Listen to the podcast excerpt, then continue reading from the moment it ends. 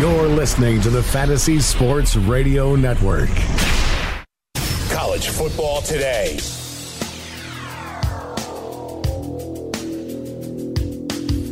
This is it. The stage is set. We are set for Championship Saturday. Top four teams of the college football playoff will be named tonight. We'll know who they are. Rock and Rich Cirminiello. If last night was any indication, it's going to be a great Saturday at college football.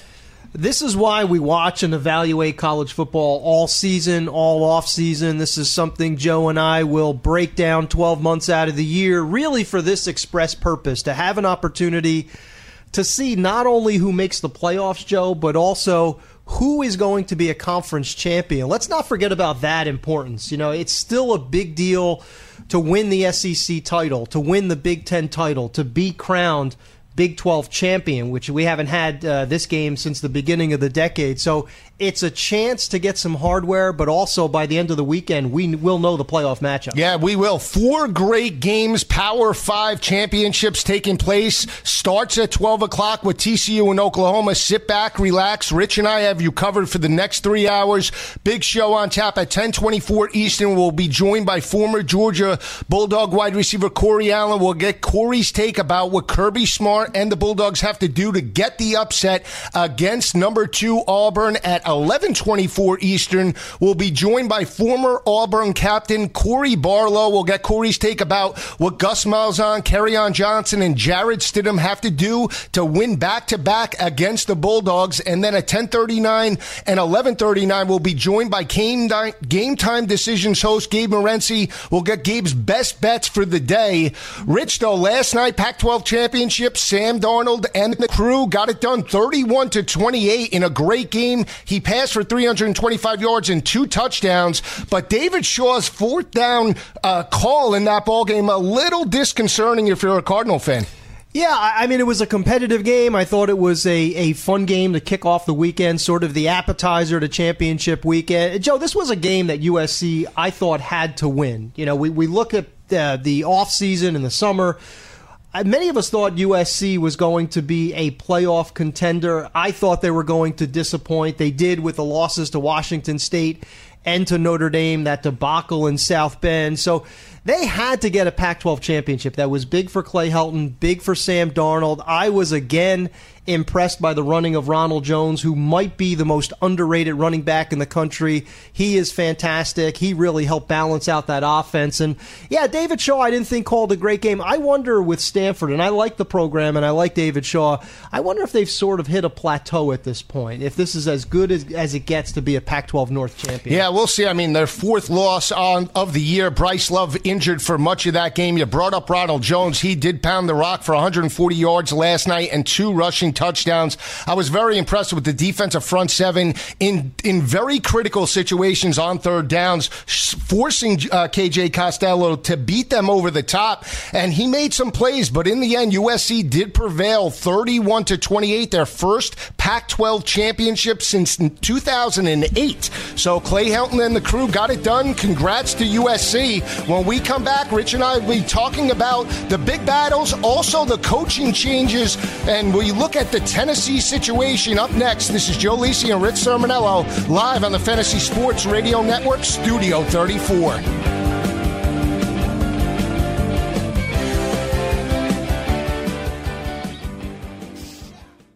Playing daily fantasy basketball this year? Consider Daily Roto your go to resource. Whether you play on DraftKings or FanDuel, Daily Roto's customizable projections, podcasts, strategy guides, and lineup optimizer will help you compete with the pros in a fraction of the time. With a team featuring millionaire maker winners and live final champions, there's no better place to get your NBA DFS content. Better yet, you can save 10% using the promo code FNTSY.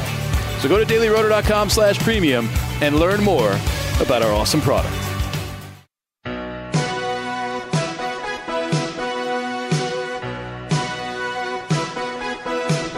On college football today. Joe Lisi, Rich Cirminiello, live from Studio 34. If you want to talk college football with us, give us a call, 844-843-6879. That's 844-843-6879. You can follow me on Twitter at Go for the Two. You can follow Rich on Twitter at Rich Cirminiello. That's C-I-R-M-I-N I E L L O. Huge day of college football, but more importantly, Rich, a huge week in college football culminated yesterday with the hiring of former Florida State head coach Jimbo Fisher taking a 10 year, $75 million contract to coach Texas A&M and the repercussions across the college football world just now the ripple effect across each and every program. Uh, on on many levels too. I, I thought Jimbo did a bad job of handling this situation. We saw a tweet last night from Deondre Francois injured starting quarterback for the Seminoles in which he and I'm paraphrasing he basically said you could have said something you could have texted us you could have told uh, told us something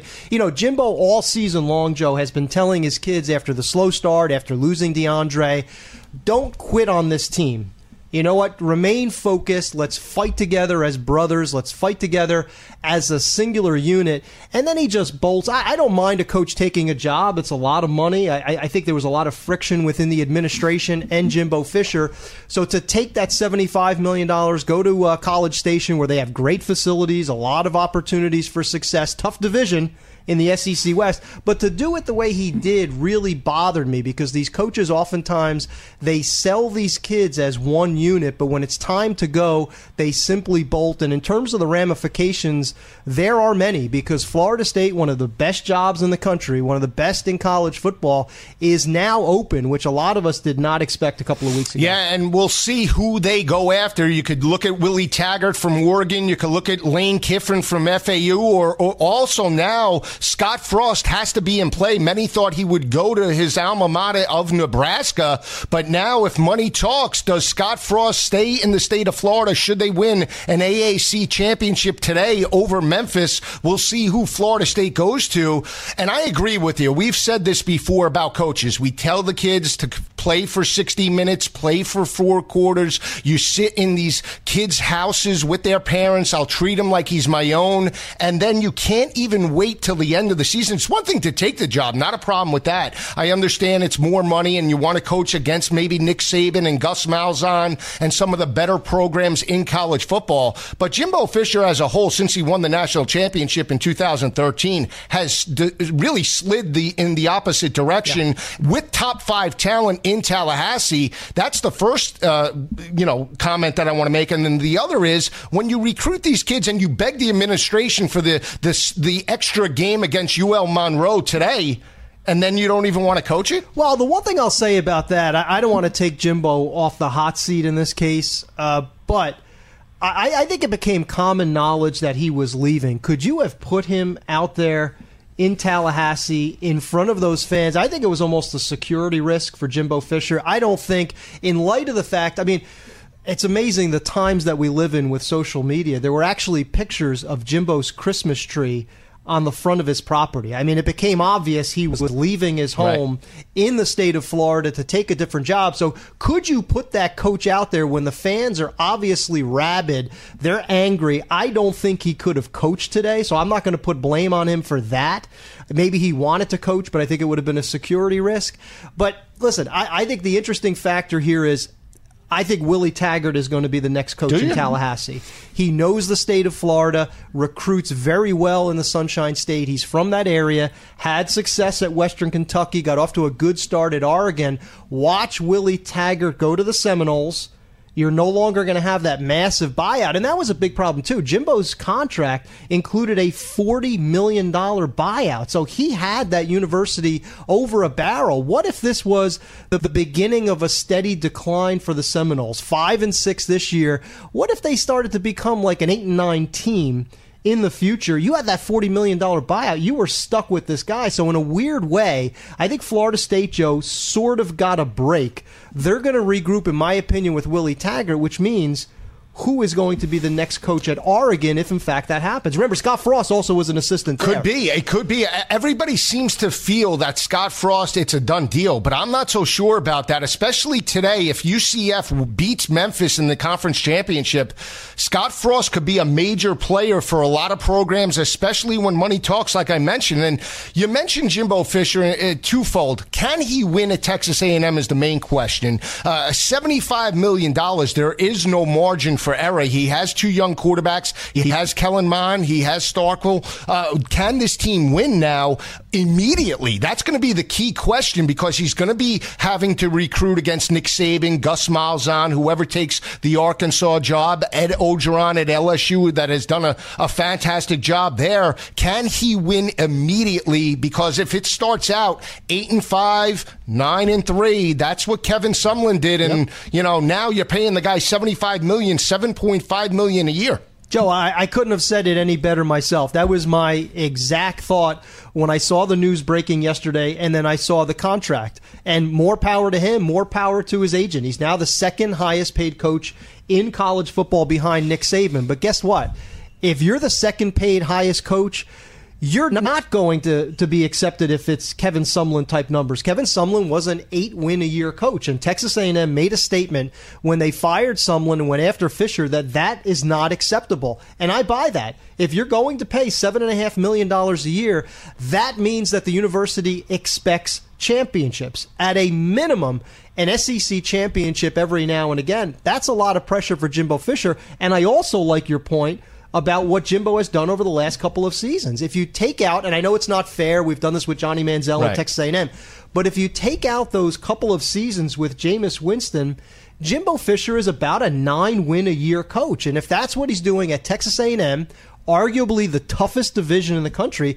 I don't think that's going to be uh, acceptable. So two or three years from now, we might have uh, Jimbo Fisher kind of a little hot under the collar as well. I agree. And the one thing I think when you look at Florida State over the last couple of years, even though Charles Kelly led that turnaround last year, this hasn't been a dominant defense. If Texas A&M is going to get back to the old days of the wrecking crew, they need to play with a physicality. Now they played much better this year, especially in run support, but he's going to have to take that defense up to another level immediately. And uh, he John Chavis was there. Let's see who he brings in as his defensive coordinator. Now, for Florida State, Odell Haggins will, the former Florida State defensive lineman, will coach this team against UL Monroe. But it's it, very intriguing developments throughout the nation. Yeah, I mean, this has been for me. You and I combined probably have about 30 plus years of college football experience in terms of covering the sport. I, I never can remember a week as zany from a coaching standpoint than we have had this week. I mean, we've had the Tennessee debacle. John Currie out as the athletic director. First, they make an offer to, to Greg Schiano. The fans go berserk uh, on the campus, on Twitter, and then Schiano doesn't get the offer. Now, Tennessee is in a very awkward position in which they need a head coach to permanently replace Butch Jones. They've brought Phil Fulmer back to be the athletic director, but there is no head coach, and they're, they're they've gone about eight or nine deep in terms of candidates. Where does Tennessee go at this point, and have we reached a stage? If the Volunteers are going to get a C tier coach, if they're going to go after Tee Martin, who I don't believe is ready for this job, is it time to say? You know, maybe Brady Hoke is on staff, make him the inter- interim coach for one year, and then start this process over again in 2018. Yeah, that's a great point, and we spoke about it before the show in terms of Uh, the Sandusky trial outside the whole situation, apples to apples, if it never happened or if it was never part of the equation, because I, I don't want to go there in terms of the, where we're where we're going with the show. But I don't think Greg Schiano was the right fit for Tennessee. I think they should have went with a young defensive coordinator. I mentioned Jeremy Pruitt. You could have went for a guy like Brent Venables, a, a big name D coordinator at Clemson. Why did you go with Greg Schiano, who didn't coach the team in Tampa Bay, left early?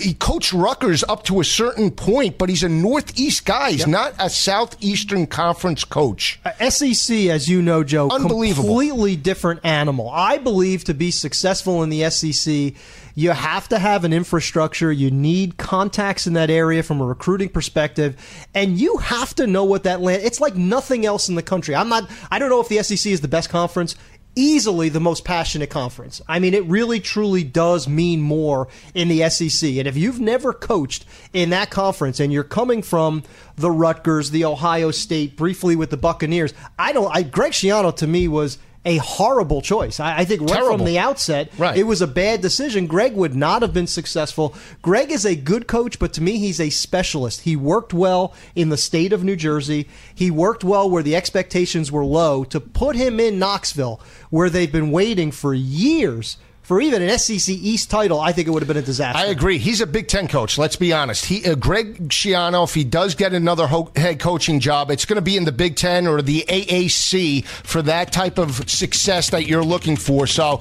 very intriguing week of college football, but this is what it's all about.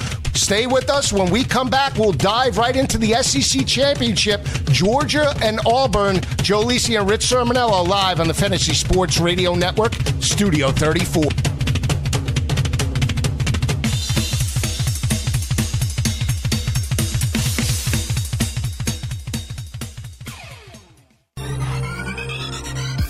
Did you know that you can listen to this show live on the award winning Fantasy Sports Radio Network? Listen on the iHeartRadio app, the TuneIn Radio app, or download the Fantasy Sports Radio Network app. The Fantasy Sports Radio Network is the only totally free 24 7, 365 Fantasy Sports Network of its kind without a subscription. Check out YouTube Live on the Fantasy Sports Network YouTube page and participate in the programming there, where you can ask questions, discuss the topics with other fantasy enthusiasts, or tell everyone that you disagree. Call into your favorite show and ask your question. The number is 844 84 FNTSY. That's 844 843 6879. The Fantasy Sports Radio Network, your free fantasy source 24 hours a day.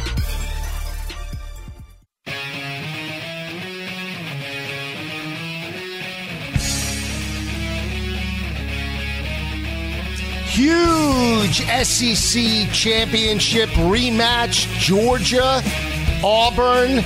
Teams played three weeks ago in which Auburn won on the Plains 40 to 17. Rich, this is an Auburn Tiger team that has won their last three SEC championship appearances by 22 points per game. The last Auburn loss in an SEC championship came in 2000 to the Florida Gators, 28 to 6. But I'm all in with Kirby Smart in the rematch. I think the Bulldogs get a 14 point victory later today. I'm surprised you feel that way. I thought superstition would have taken over, and, and you normally do not pick your Bulldogs out of superstition.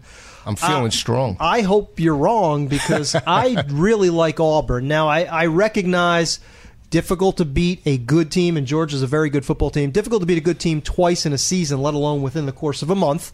And I also recognize that Kerryon Johnson, they could say he's day to day, he's a game time decision. I don't think he's going to be 100%. I, I really don't. I, I think looking at how much pain he was in with his shoulder, I don't think they're playing possum. I think the kid is not going to be 100%, which obviously impacts that Auburn offense. I don't know if Jarrett Stidham can carry more of the weight against the Georgia speed, but the reason why I like Auburn is I think they're just physically a better football team. At the line of scrimmage, and we've both watched these teams, Georgia and Auburn, a lot this year at the line of scrimmage, whether it's offensive line or defensive line with kids like Dontavius Russell, they're just better at the line of scrimmage. And Georgia's very good. Auburn is playing at an, an elite level. So if Kerryon Johnson is not 100%, even Kam Martin, his backup, not 100%, the way that offensive line is blocking, led by Braden Smith, I'm not saying it's plug and play. But I think even a Kam Martin can have some success, number one. And number two, regardless of the situation with Kerryon Johnson, Joe, what did we see in that first game? The inability of Georgia to run the football. Georgia has to run the ball to beat good opponents because if they don't, it puts too much pressure on the young quarterback, Jake Fromm. And I think that's exactly what happens today in Atlanta. I think Auburn's defense is going to win the day.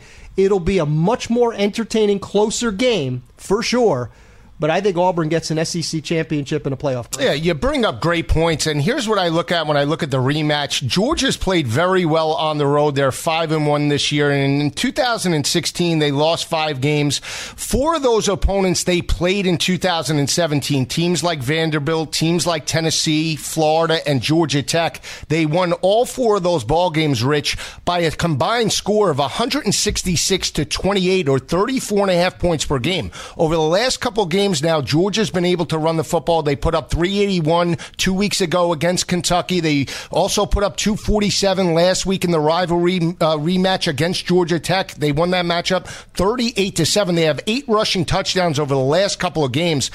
I agree with you that Jake Fromm's going to have to make plays, but I think Georgia's very aggressive here. A couple of factors as well. When you look at the matchup against Alabama, that front seven of Auburn, even though they won that matchup by 12 points, they did allow 211 rushing yards to the Alabama Crimson Tide. Does that play a factor into this ball game? I think it does, and I think the fr- the offensive line of Georgia gets healthy in this matchup. They win by 13. I, I think if there's a factor, Joe, that concerns me about the Alabama game is that really every opponent of the Tide just gets beat up when they play Alabama. That was a very physical game. It was a very emotional game. Winning the Iron Bowl is a huge deal for Auburn or Alabama in the seasons they win. That would be a concern of mine. Not to say that you need to get up for the SEC championship game, but physically, Alabama will take you behind the woodshed. I mean, it's a 12 round fight, and that is a concern of mine. But again, I think better defense of Auburn. I think you have the better, more experienced quarterback. I've been impressed by Jarrett Stidham. He really has gotten progressively better as the season has progressed. I think Georgia's going to have a problem moving the ball. I have been so impressed by that defense of Kevin Steele. They've been fantastic. And also, one uh, final point for me Chip Lindsey, the offensive coordinator that Gus Malzahn brought in did such a phenomenal. I went back and watched the game from uh, from uh, early uh, in November between these two teams. A lot of misdirection, a lot of keeping Georgia on its heels. That he was really able to neutralize the speed of those linebackers keeping them guessing. I thought he game planned very well. So even though the personnel might not be the same if Kerryon is not 100%, Chip Lindsey, I think, could outfox that Georgia defense for a second time this season. Yeah, that's the matchup. I mean, when you look at that that game three weeks ago, they utilized screen passes. They utilized Kerryon Johnson in the short to intermediate passing game. He was not only the leading rusher in that ball game, but he was also the leading receiver, and that's Auburn's mo. They run you sideline to sideline, and then they strike vertically against your defense. Now, when you look at uh, Georgia's defense overall heading into this ball game, they're holding opposing offenses to 112 rushing yards per game and only giving up 159 passing yards to opposing quarterbacks. Jarrett Stidham will have to make plays in this rematch. Now, he's completing 68% of his passes, 16 touchdowns, four interceptions, but that offensive line, Rich, still is a concern. They've allowed 27 sacks as an offensive unit, and Georgia, if they could dial up blitz packages, especially in third down situations. This is a Georgia defense that's holding opposing offenses to 33% on third down conversions. That could be the matchup for Kirby Smart and the defensive crew. And, and I, I, still think, you know, we go back to those 27 sacks. That number inflated by the Clemson game. Not that we can remove it from the equation, but that was 11 sacks in that game, 16 over the rest of the season. So it's not as alarming as it looks. Again, I think in the trenches, Georgia's been good. The offensive line better than I thought. I thought in the preseason that the Georgia O line would be the Achilles heel. Isaiah Wynn and those guys have done a good job this season, but when you match them up against Dontavius Russell, Derrick Brown, Jeff Holland coming off the edge, a lot of players that average fans were not talking about back in August have really done a phenomenal job. They're big in the secondary, they're physical. I think they could neutralize a good but not great receiving corps of Georgia. Listen, not as many points, not as much success for the Auburn offense. Auburn defensively will control this game It'll be close. It'll be close into the second half. I think Auburn pulls away. They're too hot. I mean, look at what they've done over the last three weeks. They've beaten two top ranked teams. I don't know if that's ever happened before. And they've expended a lot of energy to beat Georgia. They f- followed that up with a win against UL Monroe and then the Iron Bowl last week. So I agree with you. This is one of the hottest teams in the country, if not the hottest team in the country. You look at Auburn from a defensive perspective. What can you say about Kevin Steele and the crew holding opposing offenses to 125 rushing? Rushing yards on the ground, 177 passing yards to opposing quarterbacks. More importantly, 34 total sacks as a defensive unit and holding opposing quarterbacks to 34% on third downs. Jake Fromm will have to make plays, but I look for the tight ends to be a, a factor in this ball game. Blazevich and Nauta, look for them to be aggressive early on. Now, Jake Fromm has played well. He's completed 62% of his passes, 1,990 yards, 19 touchdowns, five interceptions. And Georgia was very aggressive against Georgia Tech on the road last week. That's another factor as well. You need to be aggressive early on to open up the running lanes for Sony Michel and Nick Chubb. I think that's what Georgia does from an offensive perspective. And, and I think you can't fall behind. I mean, it sounds like a trite phrase, one we use a lot, but Sure. I, I think this is one of those games where it's imperative for Georgia, which didn't happen in the first matchup, to be in this game early. They have to be able to utilize those backs. That's the one advantage that the Bulldogs have over the Tigers is that deep backfield. I mean, Auburn, we thought they were going to have a deep backfield, but, you know, obviously Kam Pettway was going to be the focal point. He's out. on Johnson, less than 100%. Even Kam Martin got dinged up a little bit last week. So they don't have the same depth in the backfield, not even close, that Georgia does right now. Georgia goes even deeper than the first two. D'Andre Swift right now, Holyfield. They're very deep in the backfield. They have to be able to utilize those backs, which means getting off to a fast start taking some early blows from Auburn and being in that game and then being able to rely on Sony and Nick Chubb and the defense. I think it's going to be a great game. I think it's going to be entertaining, a little lower scoring than the first one, but I still see Auburn getting that SEC title. 30 to 20 is the final that I predict. Let me say one thing. If Georgia wins, by the way, if fans are wondering, winner of this game automatically In. punches a ticket. Georgia's got one, Auburn's got one, and then we start to wonder what happens to Alabama, but that's going to be dictated on, on other outcomes. Correct. I think Georgia, if Georgia wins, Alabama has a chance. If Auburn wins and they win convincingly, I'm not so sure Alabama has a shoe in based off of that scenario, but we will see. The one thing when you look at Auburn from a road perspective, both of Auburn's losses came in Death Valley earlier in the year, 14 to 6 against Clemson. Later in the year, they had the 20 point lead against LSU in Death Valley, let that lead slip 27 to 23. This is a game that's on turf. Auburn's not used to playing on turf. And the other factor is this from a, a fan base. This game is played in Atlanta, so it'll basically be a home game for Georgia. But keep in mind this, Rich. Georgia knew they were going to the SEC championship game from a ticket perspective. Auburn didn't know for the most part till they won that matchup last week in the Iron Bowl that they were going. Most of those fans probably were Alabama fans that held tickets. Are they selling those to the Auburn fans this coming Saturday? That's an interesting point. I didn't think about that. Uh, yeah, they, they've had a head start. Their fans have had a head start in terms of purchasing tickets at the Mercedes Benz. Uh, Auburn didn't know, obviously, till last weekend in their victory over Alabama. And you bring up a really good point, which is, you know, at Jordan Hare, it was home crowd, unbelievable atmosphere. now it's, at best, it's a neutral uh, site. Right. It's neutral in terms of how many fans are in the stands. So different atmosphere. I just like going with the hot team in these settings. I mean, Auburn is playing with such a level of confidence. Jarrett Stidham has become the player we thought he was going to be. And again, defense, defense, defense. Georgia is great. Auburn is some level above great.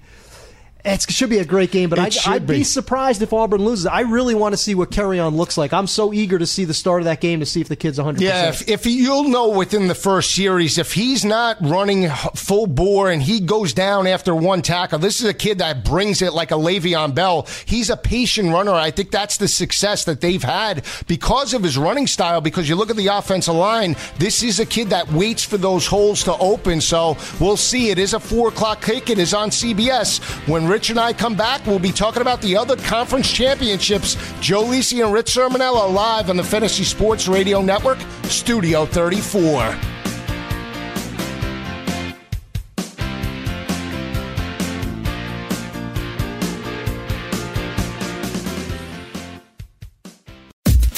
The award winning Fantasy Sports Radio Network is your free fantasy source 24 hours a day, 365 days a year. You can catch this show and many others live on the Fantasy Sports Radio Network app, iHeartRadio, or TuneIn Radio. Want to listen on your computer at work? Go to fntsy.com slash radio or check us out on YouTube Live on the Fantasy Sports Network YouTube page where you can ask questions, discuss topics with other fantasy enthusiasts, or tell everyone that you disagree. Call into your favorite show and ask your questions on the air. The number is 844-843-6879. The Fantasy Sports Radio Network is the only totally free 24-7, 365 days a year fantasy sports network of its kind without a subscription. The Fantasy Sports Radio Network, your fantasy source.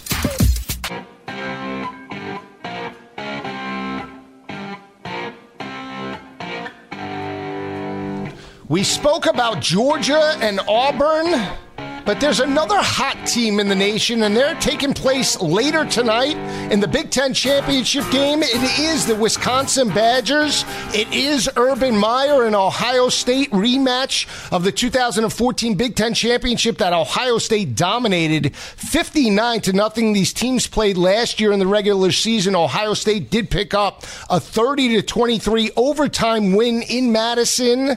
JT Barrett had surgery, cleaned out a little meniscus. I think he's ready to go, and I think the mobility of Ohio State at the quarterback position is the difference. A close, gutty 10 point win over the Badgers later today. I, I really disagree. I, I have been an unabashed cheesehead Oh, uh, all season long. I, I like this Wisconsin program. I like them more with each passing week. Give me a team that plays old school, bare knuckle football. They run the ball, they play great defense no marquee names at all. A true freshman running back in Jonathan Taylor, but boy, I love this defense. And when you match up two contrasting teams, Ohio State has more blue bloods, Joe. They have more speed, they have more pedigree, they've got the better coach. But give me the team that knows how to play bare knuckle football. Boy, that defense of Wisconsin has been fantastic all year long. JT will be fine in terms of his health. I think he'll struggle struggle against the best pass efficiency defense in the country. I could see a couple of picks, one going back the other way. Jonathan Taylor getting some hard yards. I think Wisconsin remains undefeated, wins the Big Ten championship, and is the number four seed in the college football playoff. Great point. I could see it going either way. The one thing I think when I break this game down in terms of the Big Ten championship game, it does come down to Wisconsin now. I watched them last week, picked against them with Minnesota, but I thought that Demry Croft's athleticism would be the difference. The offensive line did not play well for the Golden Gophers. They were one dimensional, putting third down in long situations, and could not stretch Wisconsin's defense vertically. Here with Ohio State, you have a much more explosive offense that's balanced. They're rushing for 250 yards on the ground with J.K. Dobbins, and they can throw it with J.T. Barrett or Haskins.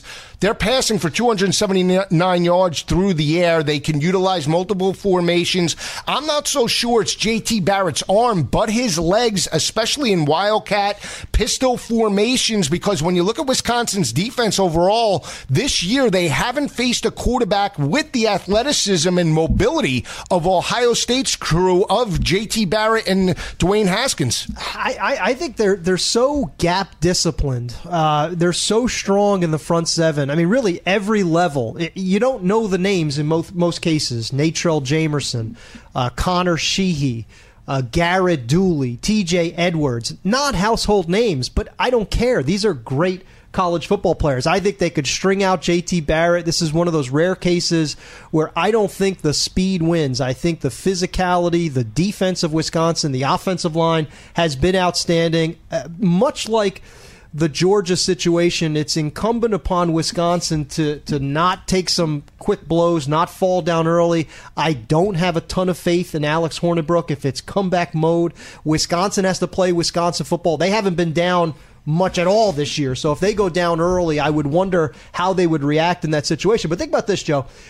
What team gave Ohio State the most problems this year? Iowa. Iowa did. And Wisconsin, to me, is a rich man's Iowa, right? I mean, the ability to run the ball between the tackles, play good, solid defense with a lot of no name players, work off of play action. Ohio State has struggled all year long in terms of play action. So I could see Hornibrook in, in, play action using Troy Fumagalli, his tight end, mixing in the running of Jonathan Taylor.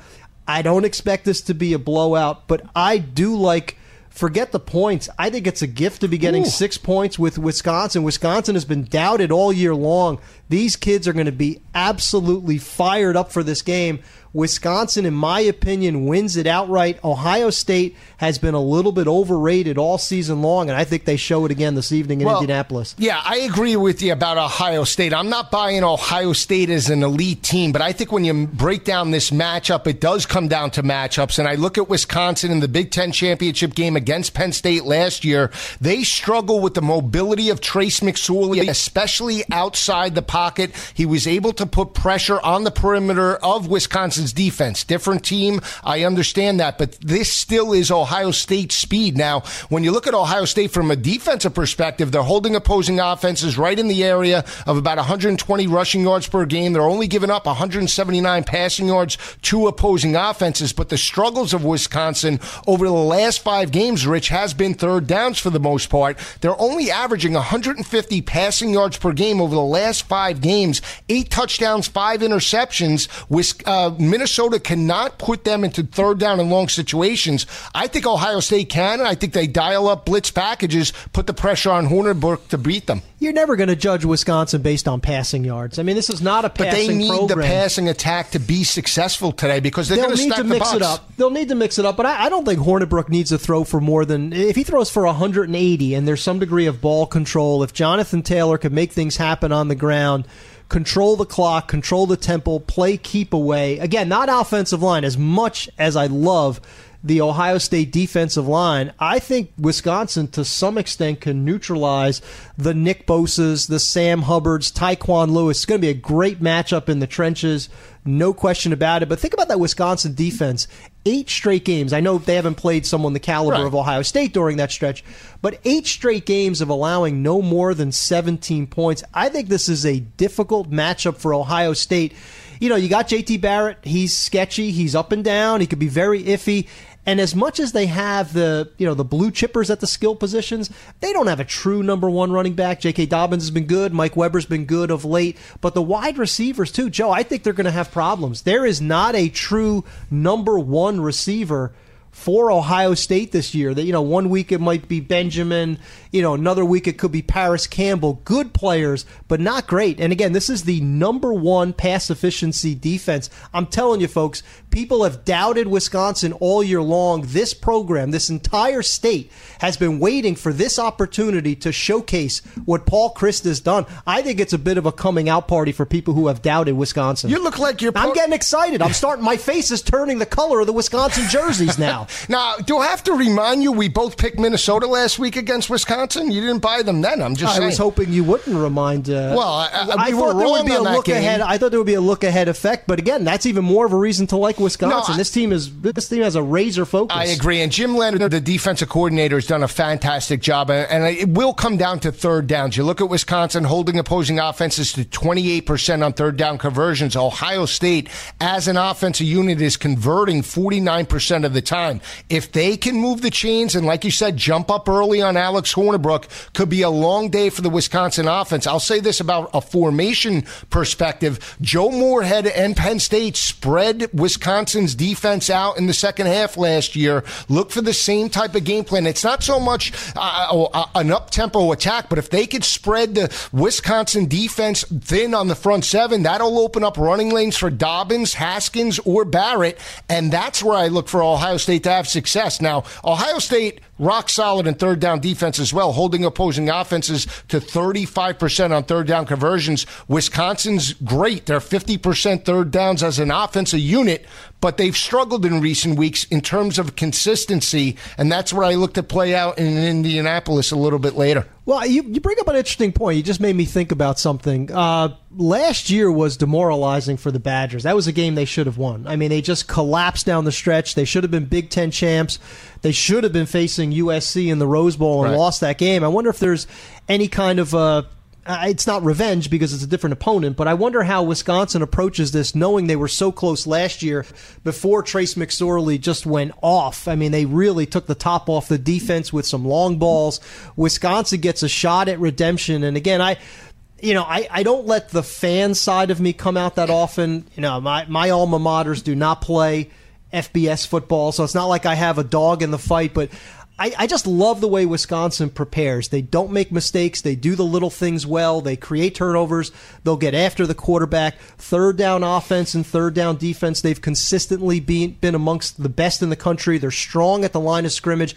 I think that kind of a disciplined, well coached team is going to give problems to Ohio State, which has largely been inconsistent. Again, better athletes, but inconsistent. They've had some lapses on the back end of the defense. The offensive line has been much better of late, but I think there are some vulnerabilities. So look for someone like a Garrett Dooley to have some success coming off the edge.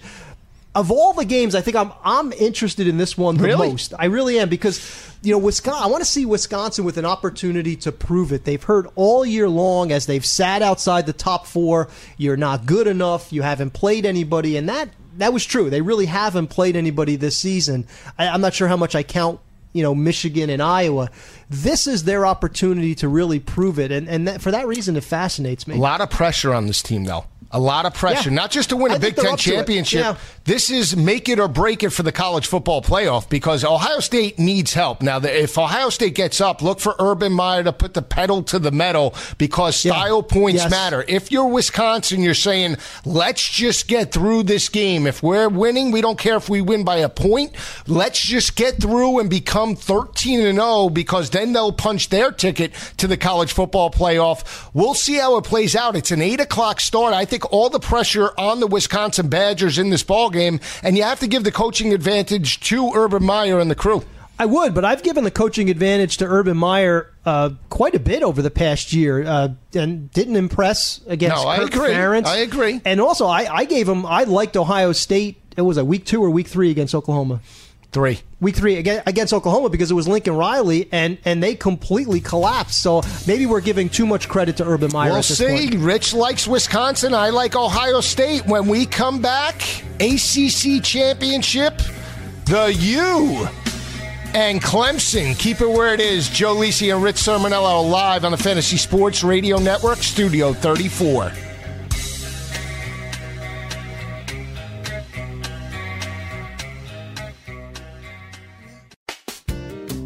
If you're playing daily fantasy basketball on DraftKings or FanDuel this NBA season, you need to sign up for Daily Roto. Built by a team featuring millionaire maker winners and live final champions, Daily Roto's customizable projections, podcasts, strategy guides, and lineup optimizer will help you compete with the pros in a fraction of the time. Better yet, you can save 10% off using the promo code FNTSY. So go to dailyroto.com backslash premium to learn more about their product.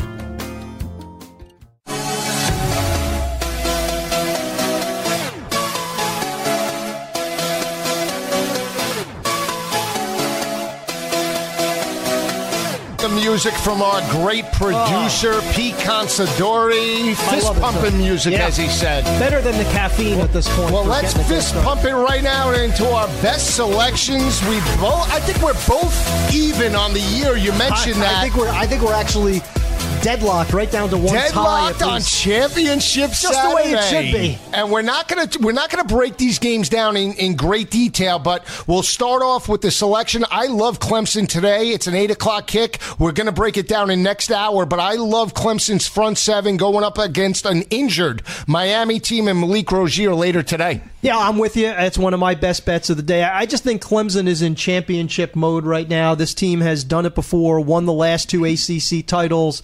Love what Mark Richt has done. I mean, the program is, has had a great season, but offensively, Malik Rosier has been sketchy, accuracy issues. Joe, I think they'll have problems against that Clemson defense. Yeah, we'll see. Uh, 12 o'clock kicked, Big 12 championship. Rich and I are bucking heads here. I love Gary Patterson in the rematch, 38 to 20. They lost to Norman. Not today, 37 TCU, Oklahoma 33. Boy, that would be a, a surprise for me, only because I, I think Oklahoma is like a, a locomotive right now, led by Baker Mayfield. And, and TCU does have the best defense in the Big 12, but where did that get them a couple of weeks ago? You referenced the, the Sooner victory, 38 to 20. Rodney, forget Baker Mayfield for a second. Rodney Anderson has been fantastic on the ground. The receivers have developed like Marquise Brown and CeeDee Lamb. I just think too much offense for Oklahoma, more competitive this time around, but I like the Sooners. 12 o'clock kick. It's an AAC championship rematch where UCF did get the 40 to 13 win over Memphis and, and Riley Ferguson. I think they get it done as well. I love the way they're playing on the offensive side of the ball. Lead the nation in turnover margin with plus 17. To me, that's the difference. UCF, a 14 point win over Memphis. You know, what's interesting about this game is a lot of fan bases around the country are going to be interested in this game because, you know, Scott Frost on the UCF side, Mike Norvell from Memphis. One of those gentlemen could be that fan base's head coach next year. I If these not are- both. Yeah, exactly. These are two of the hottest young head coaches in the country. Now they go head to head for the second time. Uh, I like UCF as well. I just, you know, great offense. I think it'll be an entertaining game, but a significantly better defense for the Knights. That'll be the difference. We spoke about it in the last segment. I love Urban Meyer to get a 10 point win with the Buckeyes in Indianapolis, but Rich thinks Wisconsin goes bowling in the college football playoff. The only thing, well, two things would make this game better for me uh, just from a fan's perspective, if it was not indoors, because Big Ten football games in December should be outdoors, preferably on grass. Indoors at Lucas Oil Stadium, eh, not my favorite. Not Big Ten football. The other request I would have is if Joe and I could watch this game together. I mean, if, if Joe and I could, because I can't wait for this game. I know Joe loves Ohio State. I absolutely love Wisconsin. I think it's a showcase game for all things Badgers. That defense is going to front the bad. You know, there's good JT Barrett and bad JT Barrett. I think we see bad JT Barrett tonight against the Badger defense. Well, that's not the game I want to watch with you front and center stage. I want to see this SEC championship game with you. My dogs and Kirby Smart in the rematch going up against Kerryon Johnson and Gus Bus. Yeah, that would be fascinating as well. I, I don't. I actually like Wisconsin more than I like Auburn. I do like okay. Auburn in that game, but Wisconsin to me is just. I, I think they're a sleeping giant. I continue to. I hope everybody doubts this program because they're feeding off of it and they are going to be fired up against Ohio State. Little revenge factor too after the Cardale Jones blowout from what three years ago. fifty nine to nothing. Yeah. I mean, they ha- that's bu- bulletin board material for the Wisconsin Badgers. Make no mistake about it. It is an eight o'clock kick. When Rich and I come back, we'll be diving into the Big Twelve championship games along with the other conference championships. Joe Lisi, Rich Cirminiello live on the Fantasy Sports Radio Network, Studio thirty four.